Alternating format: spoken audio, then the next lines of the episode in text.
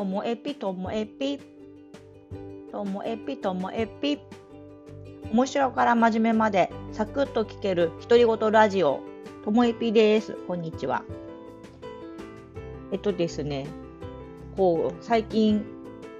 ずっとこう愚痴っぽい話が続いていたんですけど、まあ、今思えば笑える話であの時なんで私あんなことしちゃったんだろうとかそういうそっち系の話です。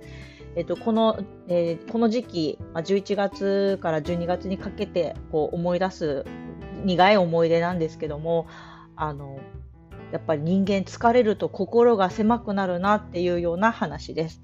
えーと、駄菓子屋学校っていう私たちの、えー、活動駄菓子屋学校北海道っていうのは結構皆さん知っていただいているんですけれどもこれは子どもが、えー、商店街とかお店のお手伝いイベントのお手伝いをしたらピースという子ども通貨がもらえて好きな駄菓子や古本などと交換できるっていう子どもの社会体験のイベントを毎年行っています。でえっと、今はうんこのコロナのこの状況で今年度実は1回も開催できていないんですけれどもまた来年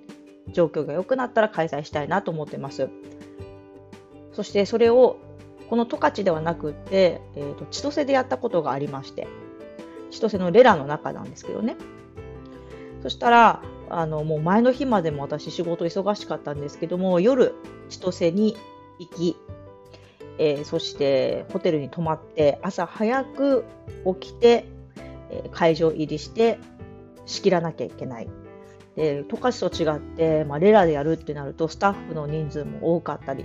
えー、子供とか親の人数も多かったりして結構大変だったんですけどね。で手伝ってくれる方は気心知れた方だけではなくて私が初めて会う知り合いの知り合いみたいな方たちも含めて来てたんですけど私はですねもう本当疲れ果ててあの到着しているような感じなのであの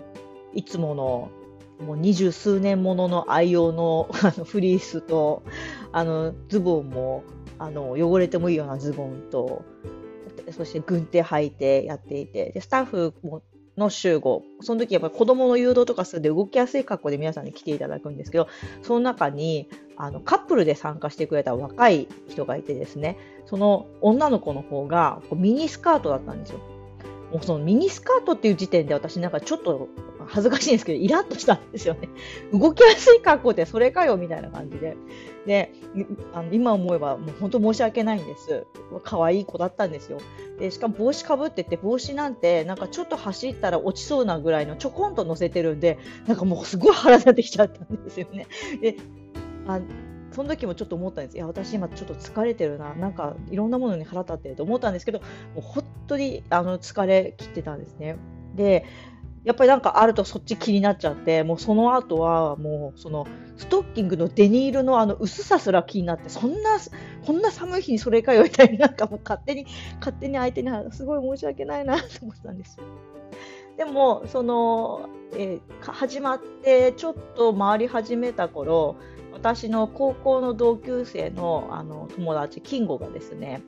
千歳に住んでて、わざわざ私の Facebook の投稿を見て、レラで、自分子供いないんですよ、その時は。レラに来て、私にタリーズのカフェラテを買ってきてくれたんですね。タリーズのカフェラテと甘い美味しいものも入ってたと思います。実はそれをもらった瞬間、本当になんか心の雪解けみたいな感じで、一気になんか心が晴れて、本当に心からその女の子に対してまあ、勝手にね私が腹立ってたんですけどね申し訳ないって気持ちになって実はあのコーヒー飲んだ時にちょっと涙ぐんでしまいました。それぐらいなんか心って疲れるとあんなに意地悪になったり狭くなったりするんだなってそれが今でも忘れられないので私はちょっと自分がイライラしたりいつも許せることが許せない時にはああ休んだ方がいいなって思うようにしています。今このねあのラジオを聴いているっていうことはきっともしかしたらちょっと心に余裕があって聞いてるのかもしれません。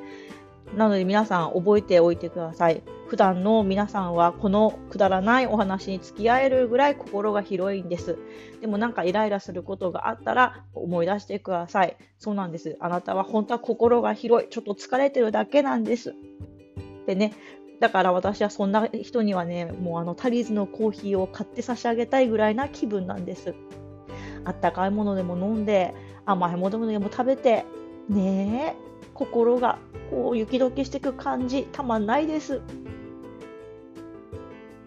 いかがだったでしょうかまたくだらない話になってしまいましたが、はい。あのストッキング、